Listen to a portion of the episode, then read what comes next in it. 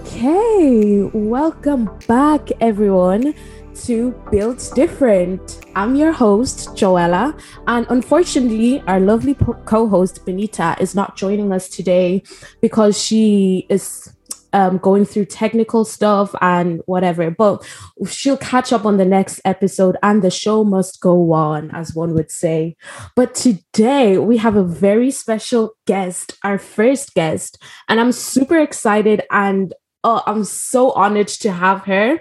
Um, we have lovely Natasha Mayimba right? Am I correct? Yes, yes, that's correct. Thank you so much. Natasha is such an inspirational young person. Like the stuff she has done. I it's from like 2018 onwards. I was I was to be honest, I was stalking you a little bit. I know that is a bit weird, but I had to because the amount of the amount of things you have accomplished at such a young age is phenomenal and inspirational for me as a black young woman and for everyone and anyone who's listening. So we're going to mm. delve in into a couple of those stories and I hope you all find it very interesting because I found everything I read on you very very intriguing. So welcome Natasha. Welcome Thank you very much. Thank you for having me. I just want to say hi to everyone as well who's listening. And, you know, thank you for taking the time to listen to my story and the things that I want to share. Uh, thank you for having me on your podcast. It's I'm very honored uh, to be asked to come on. So I, am excited to to see what we're going to talk about today. Uh, let's just delve go straight into it so the mm-hmm. first area i would love um, for us to talk about is you coming to ireland and your experiences in direct provision would you like to mm-hmm. enlighten the, the listeners to your incredible incredible story yes so uh, i came to ireland in 2011 um, as a, a migrant with my mm-hmm. mother and my brother from zimbabwe and we left Zimbabwe due to a lot of kind of political things that were happening. Yeah. Um, if anyone's kind of informed, you'd know that, you know, Zimbabwe is quite politically uh, corrupt. Um, and you know, my mother kind of had her her I guess you know her feet in a lot of uh, in a lot of political stuff. She uh, was a part of an organization that was um, trying to um, you know get women into politics mm. and try to empower women into uh, roles outside of the household that wasn't looked at very kindly um, yeah. during her day um, as well as a lot of other kind of things she did which messed with the po- political sphere i guess um, and she just got to the point where she believed that it was better and safer for her and her family to leave zimbabwe um, and at the time, you know, she didn't know she didn't know where she was going to go or what she wanted to do, but she wanted to make sure that wherever she was going to go, she was going to give her children the best opportunity in life. Um, and so we we we traveled to Ireland and um, we became uh, migrants here, refugees, and stayed in the direct provision system for four and a half years, from 2011 to 2015. Um, I, I came, I, when I came here, I was nine years old and I left the system. I was 13, about to turn 14. And, you know, being in the direct provision system, my mother always says it's, you know, the first few months that you're in it, you're just thankful. You're thankful that you've left a country. You're thankful that you've left whatever circumstances and situations that made you need to flee your country. Um, but after a while, you start to realize that there's a lot of things happening that um, are detrimental to your mental health, mm. to your children's health, um, and to your lifestyle in general. And, you know, we always held, we were always very appreciative of everything that Ireland has given us and the fact that we were able to escape from from the life that we lived in Zimbabwe but we also were able to acknowledge that there were long-term effects that the system um, and how it was poorly managed was going to have on us um, for for future you know for for our future generations for me for for um, all the children that grew up during that time. And even though i was only nine years old i saw the amount of stress the system put on my mother There was a lot of fear and anxiety surrounding the decision making of whether you um, got the right to stay in Ireland or not. Um, you know, people were staying in the system for 10 years without hearing anything as to whether they could stay in the country legally or not. Um, and then there were people who had stayed for 10 years and all of a sudden were getting deportation notices and being told they needed to go back to their country that they hadn't been to in 10 years. You know, they had had children who had never seen mm. the country that they were in. Uh, and so we just thought that there were a lot of faults, there were a lot of um, issues with the system and with the way that it was being run. Mm. Um, we also started to realize that, you know, the direct provision system, it's a business. It um. You know, that is the most baffling part about it to mm-hmm. me personally when I read about everything else. Would you like to go into that? Because I yeah. feel like it's an area not a lot of people are really aware of. Yeah, so um I guess you can say the the logistics of the system are kind of put in place by the Irish government. Yeah. You know, coming into the into the country and uh, having to apply um, a- apply to become uh, a resident in the country and go before the courts and I guess plead your case as to why mm. you deserve to get a certain status and a right to stay in Ireland. Uh, but they outsource all of the kind of um, the accommodation and, and that stuff um, to companies in Ireland. And basically, these companies are able to open up direct provision centers, whether that's in hotels, hostels, or um, in my case, um, a, um, a, a, caravan um, site. Um, and they basically are paid by the Irish government to run the day to day, I guess, necessities of yeah. the migrants that are coming into the country. Um, and the unfortunate part of that is that the people who were running the the accommodation centers they don't care about um, human rights they don't care about um, you know how long you're going to be in the system mm. they care about being able to make money off of you.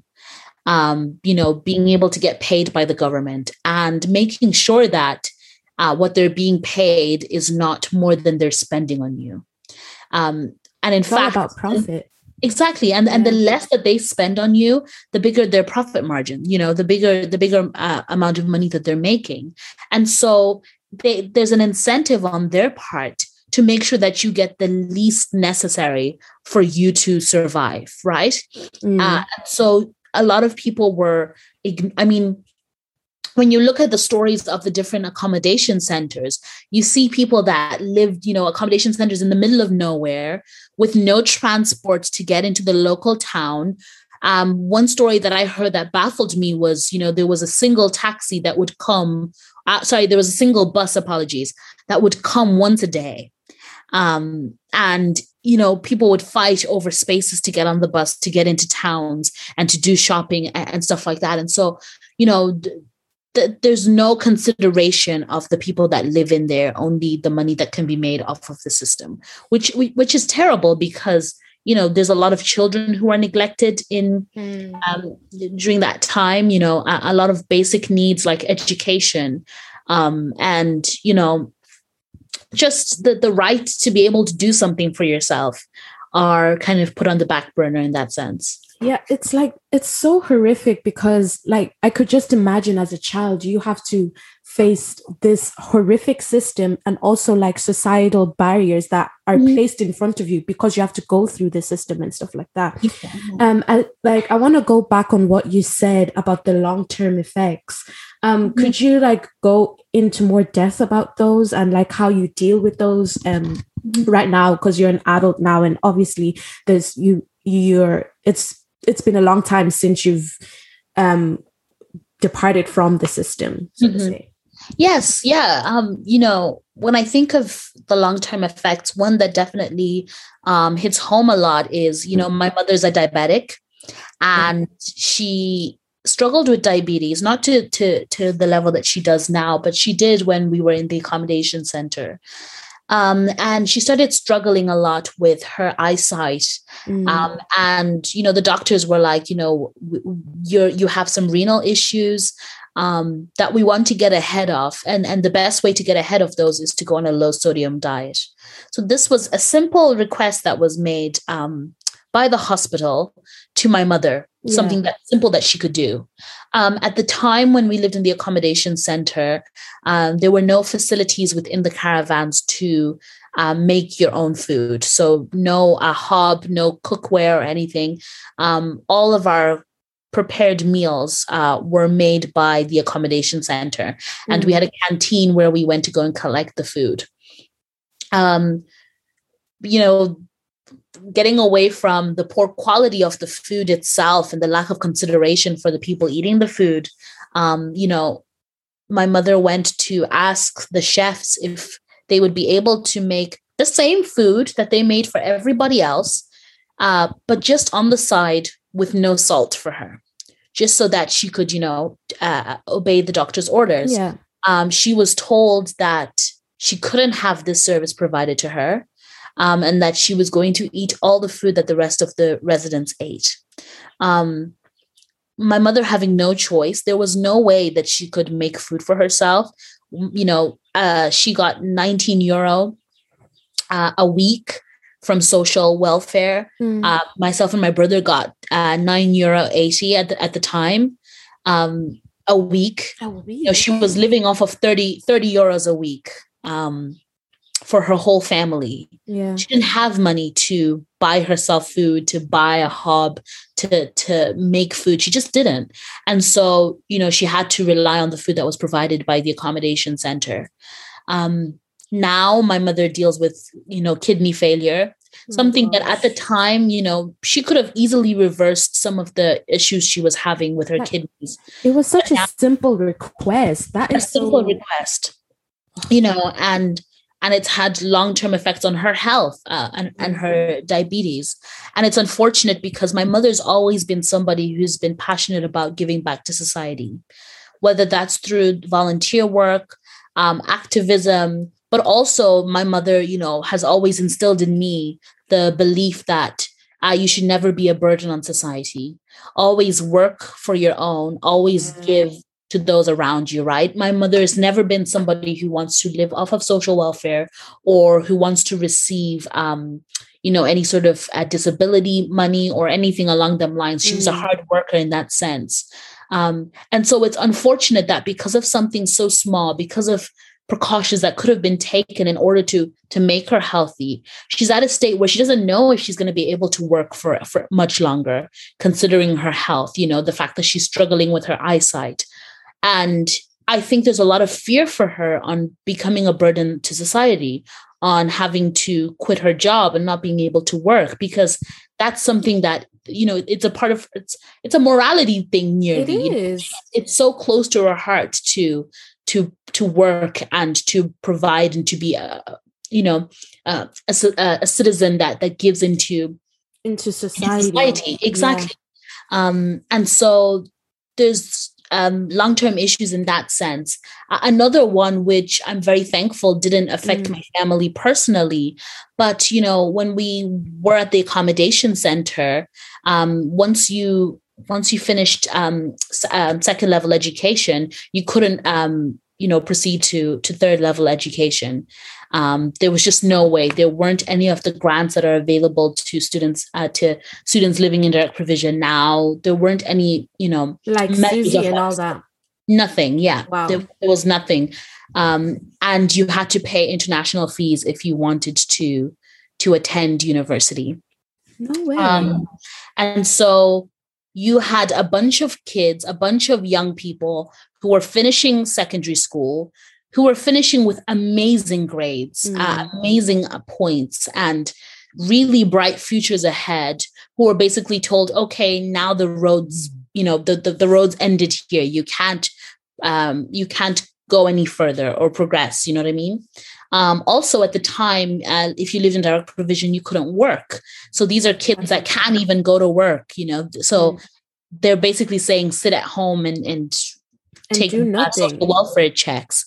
And I remember my mother went to a, a talk in the uh, in our town when um, during a local election, um, and there were all these TDs speaking, and she stood up and she she said to them, you know, the issue with the, uh, children in direct provision not being able to further their education and not being able to go into the workforce is going to lead to a lot of very bored children um, and usually, what happens with young people when they are bored is they get into things that they shouldn't, right? And my mother, yeah. my mother, in a nearly prophetic sense, uh, was able to say a lot of these kids are going to form gangs. They are going to become drug dealers. They are going to, you know, become criminals because they're not going to know any different. There's nothing else that is welcoming them in schools aren't welcoming them in, the workforce isn't welcoming them in, but you know what will welcome them in? Crime, a life of crime and violence.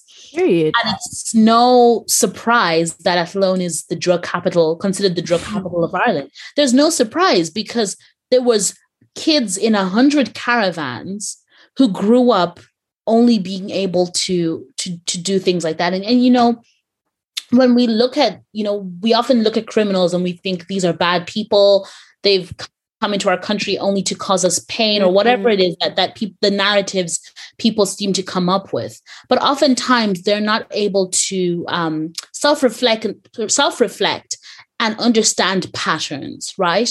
Mm-hmm. understand that if you don't give children opportunities to better themselves they will have nowhere else to go other than you know to, to, to, to a life of crime and, and so those are just simple ways that that we've been affected long term by direct, the direct provision system and that also would like feed in feed into like the typical stereotypes that mm-hmm. like refugees have to face like you're here yes. to do crime and all that and mm-hmm. it's it's simple as giving them the resources to access education go further with yourself and and beat someone. that's it. And you know personally um uh, i hold a personal view of i'm i've never been the biggest fan of critical race theory. I, I personally i think there's some mm. holes in the theory. Uh, i think there's uh, a lot of a lot of things that aren't taken into consideration or stuff that's exacerbated within the theory. But the one thing that i think they definitely get right is looking at um, the way that society has um, made it extremely hard for young for for young black people specifically but also people of different races yeah. to to um to you know better themselves to progress to uh, get themselves out of what is you know what uh, the stereotypes that they're mm. you know mm. that are put on them um and we really are in a system that that continues to to make it easier for us to you know downgrade or to keep ourselves in, in in a lower position if you understand what i'm saying. and also um like this thing like i watched your documentary living in limbo. Is mm-hmm. very very good. And what struck out to me and i something i could relate to too is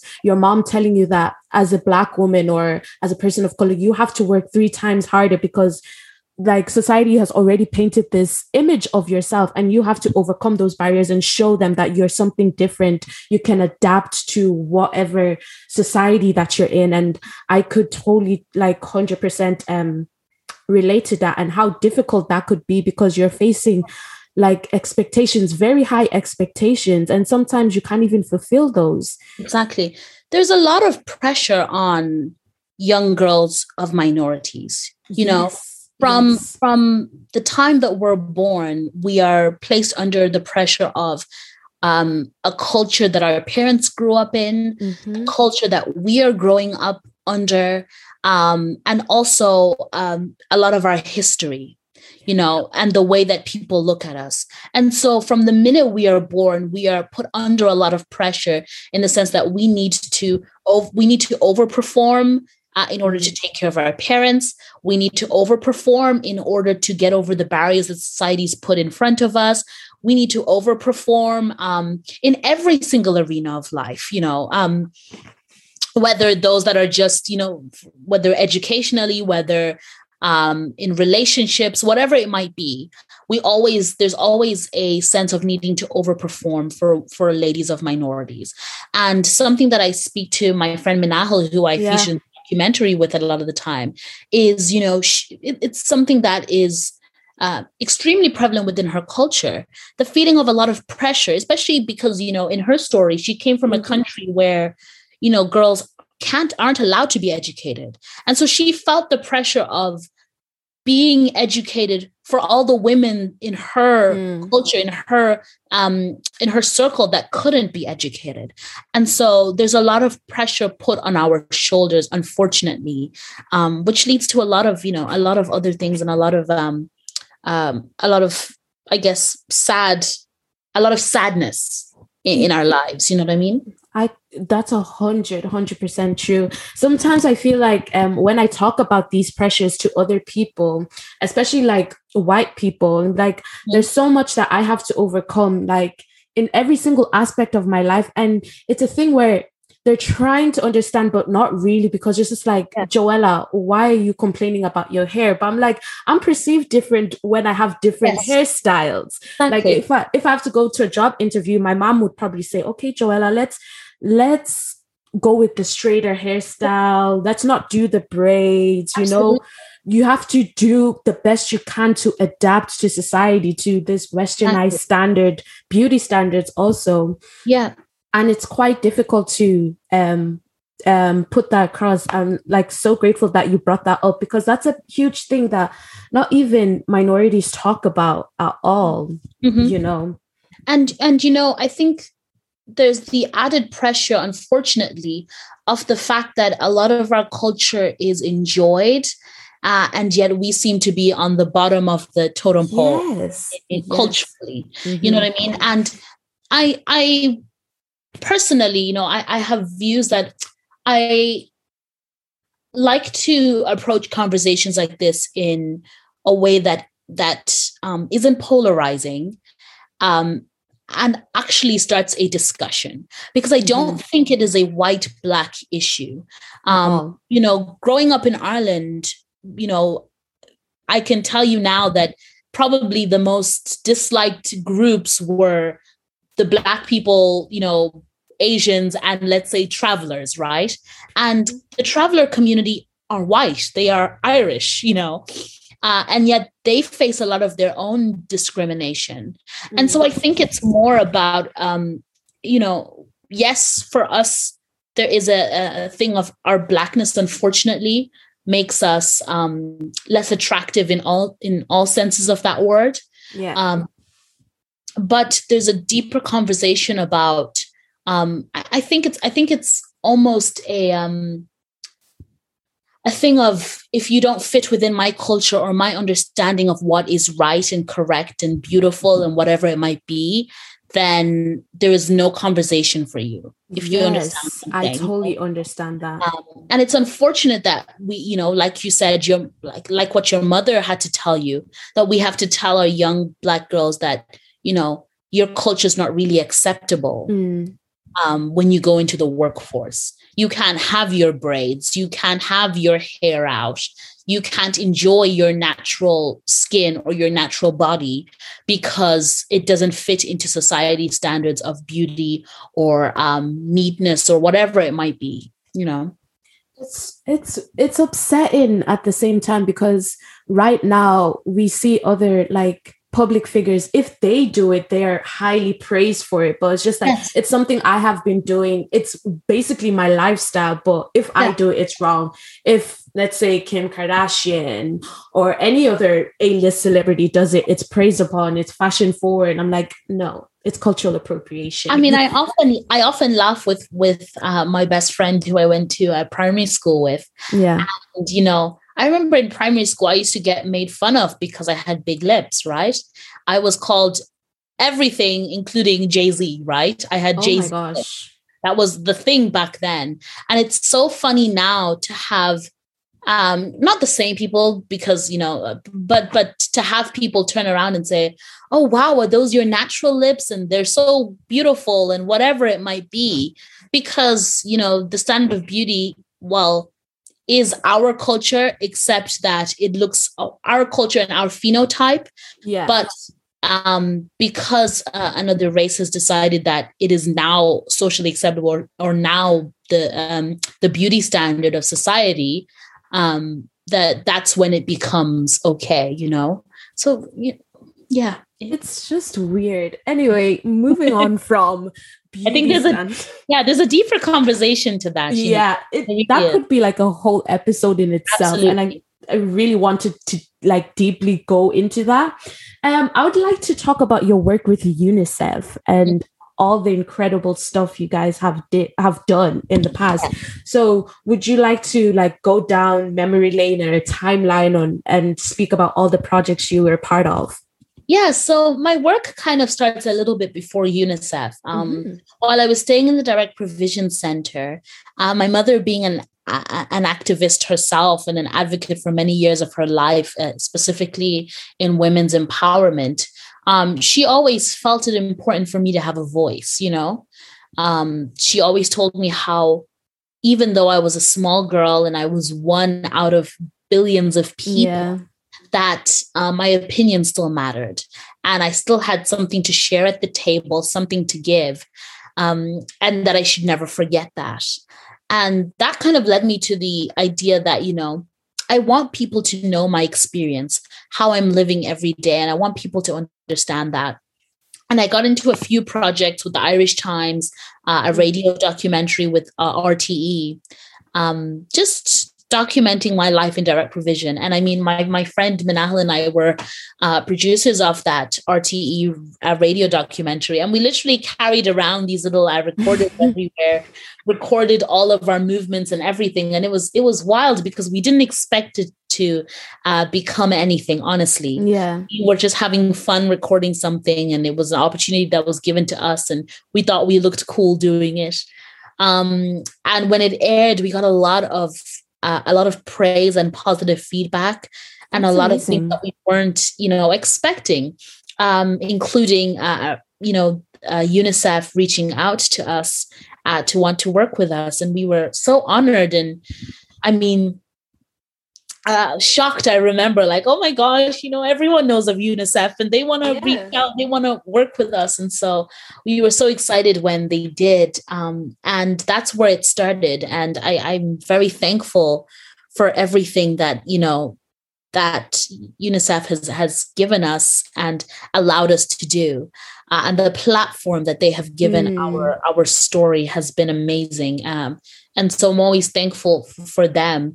The the many projects that i've done with them between you know reports um, presented you know before like an eu com- uh, eu committee um, being able um, to attend the the un um, you know the, the, un general assembly on um, refugees and migrants you know that how was a- was that? Like how was that? That I, I, I was just sitting here. I was like, wow, you were actually out here doing big things. Like, whoa. Yeah. It was honestly reflecting on it, it was a surreal moment. Um, we were so excited to go. We didn't expect to go. We didn't think we were going to be invited until we were. Mm. Uh, so that was great. And, you know, it's it's it's it was kind of otherworldly uh, at the time um and we got a platform. I remember the first day that we arrived in New York, we got a platform to speak to a bunch of world leaders. I mean, there were ministers of different countries, presidents of countries, uh, of organizations, all sitting there um, wanting to hear myself and Manahal's story. And it was so, um, it was, I don't know, it was, it was, and it, was a time where I truly understood my mother's words on the importance mm. of voice. Because I had just opened my voice in an Irish Times newspaper. And it had allowed me the opportunity to speak before ministers and presidents. And that was it's it's you know it's humbling in a sense definitely. Yeah. Um uh, and um i'm very thankful for that opportunity. And getting to you know sit in a in a committee with before the secretary general at the time it was ban ki-moon uh, and to share my experience as a child migrant uh, to hear the stories of other ch- uh, child migrants from around the world um, it was a surreal opportunity, honestly. And I still can't believe that I was a part of that. Uh, it, it, was it was very I was very privileged, honestly, to get that opportunity to do that.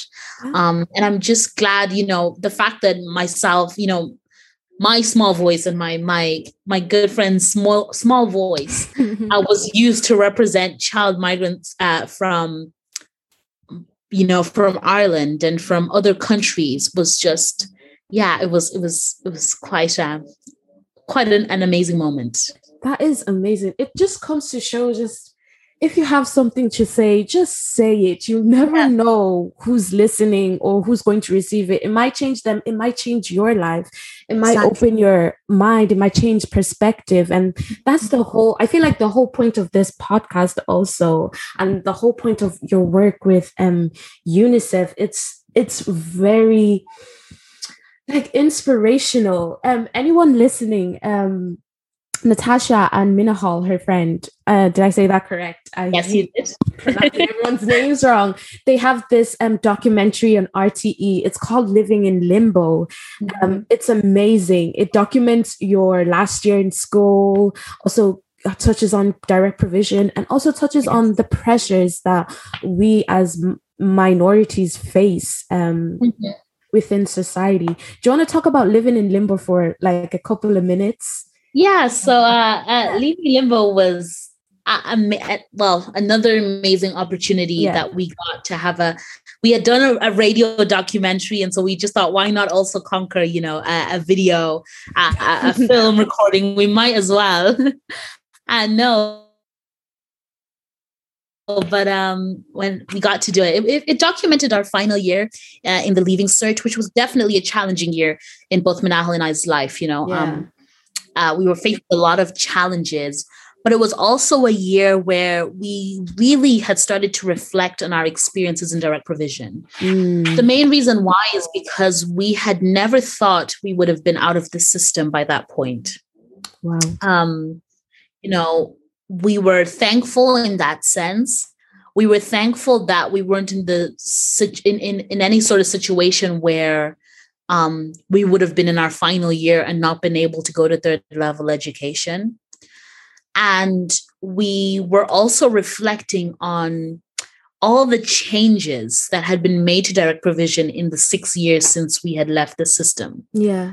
Um, and, you know, it was, and being thankful that we had a part to play in that. Mm. Uh, being thankful that we had managed to change the trajectory, I had a small part in changing the trajectory of all of the other children and young people in direct provision you know and uh, uh, and i had a close friend who i was doing the leaving cert with who was in direct provision and seeing her have the opportunity to go and pursue her dreams when you know that wasn't the story for my brother or yeah. my brother's age group you know that was a moment where I, I truly started to understand um, the the power in the movement, the end direct provision, uh, end direct provision movement, and where it had taken us. And so it was definitely a roller coaster year. Um, but you know, and also trying to balance other aspects of life. Yeah. But what I love about the documentary so much is it wasn't, um, you know, a gloom and doom documentary. Yeah. Now I appreciate that a lot. And I'm glad you brought that up because I felt, you know, glad watching it. I felt happy. And I was like, I'm glad that it's not very because I feel like in media they tend to portray this very dark, moody yeah. um vibe to everything. But I'm like, this yes. was light, it was easy, it was sad, but mm-hmm. at the end, very gratifying in a sense, which is amazing. Exactly. And I mean, you know, that's the one thing that I didn't want to do. Yeah. I didn't want it to be another sob story, you know, because that's not what my life is. It's not a sob story. It's it's a story of overcoming a lot of things and a story that I know will end you know in a victorious manner you know and i'm very thankful for that and so i didn't want that reflected in the documentary i'm you know oftentimes a, a lot of my schoolmates uh, when they saw the documentary come out uh, said to me, you know, Natasha, I never knew you lived in direct provision. Mm. You know, you were always the smiling, happy, laughing girl who was loud and boisterous. And, you know, th- that is not what we expect from someone who's living that sort of a life when they go home. Yeah. And I was able to say to them, because my whole life isn't me being, uh, you know, extremely sad or melancholy. I want to have moments of joy. And I believe that joy is so, so, important in our lives. And so I wanted that reflected in the documentary. I wanted moments where we were laughing, where it was light-hearted uh, topics. I also wanted to get across the point, myself and Manahal wanted to get across the point where that we were just young girls, you know? Yeah. We were girls who were going all the same issues as everyone else. Just that on top of that was dealing with our past indirect provision and the work that we were doing uh, to end the system. But you know, we had issue with our hair and uh, what clothes we were going to wear, and were we going out, and did we have boyfriends, and whatever it was. That was still a part of our experience, and sometimes people forget that. That mm-hmm. you know, as kids, we still deal with um, childish things. You know. Yeah and so i'm very i'm always thankful that that came across in the documentary while also hitting on some uh, some truth and some very dark uh, um, information we still had those light-hearted joyful moments um, and you know of all the things i've ever done in my life um, and all the amazing opportunities I've had to speak before the UN, to speak before uh, uh, an EU committee, uh, the people that I've been able to meet, influential people. Um, you know, uh, uh, one of the things I love to boast about is being able to sit at a table and have dinner with a billionaire, you know, and and like those are opportunities people get all the time but it's like things that i'm like wow i got to do there is nothing that I'm more proud of than um, the moment that my documentary I was able to share the documentary with the important people in my life. We yeah. hired out a cinema. Oh, we premiered it to a few people that we invited, and to see my my mother's friend, uh, her daughter, who was uh, seven at the time, or seven, oh, sorry, eight or nine at the time. Apologies you know, after the documentary aired, she came up to me and she was crying. And, you know, she said, I want to be just like you when I grow up. You know, that moment was like, man, you know, I grew up not having anyone to look up to, not having an inspiration, you know. As Black girls, we didn't have many yeah. inspirations growing up. Um, you know, I didn't always feel like I, I, I fit in to my culture. So mm. I did I mm. couldn't really look up to people within my culture. I couldn't look up to, you know, a lot of the American artists because I wasn't American. So I, I could never relate. But to see somebody who was able to look at my story, see themselves in it, and see a way to get out of it was so humbling and the most amazing moment I've ever had. Um, and so I, am very thankful for this wow. documentary giving me that that wow. moment. Natasha, now that was so amazing. Like it's bringing tears to my eyes because representation is such a massive thing. Because as at a young age, it really shapes our mind. Because you're so naive as a child. Obviously, you're going to look at outside influences to see what you could become. And I never saw yeah. that come into Ireland. And the fact that mm-hmm. you're instilling that within the younger generation is something they need to see. And it's nice to know, especially for them, that they're going to grow up and there's people like them and society is able to accept them the way they are. That is mm-hmm. so amazing. Like I I love that so so much. I feel like that is a great way to like wrap things up, really. Like, this mm-hmm. was so amazing. Thank you, thank you, thank you. 100, like, thank you so much for coming on here and sharing you. your wonderful story. You're truly an inspiration, not just to me, but to that little seven year old and to whoever is listening, honestly. Is there any last shout out you want to give out or anything, any last I mean, words? I mean, I feel like, you know, I could speak forever. Honestly, yeah. this was an amazing thing. Thank you so much. And I'm so glad that there are, you know, two young ladies who are taking an initiative, you know, doing something um, to share stories, which I think is amazing. Uh, I guess in sense of shouting out, uh, I want to mm-hmm. thank you know the women at UNICEF who helped, who have always helped me, Vivian, mm-hmm. uh, Nikisha, and um, Aideen. Shout out to them. We love them. Yes. Amazing ladies who honestly I would never have been here.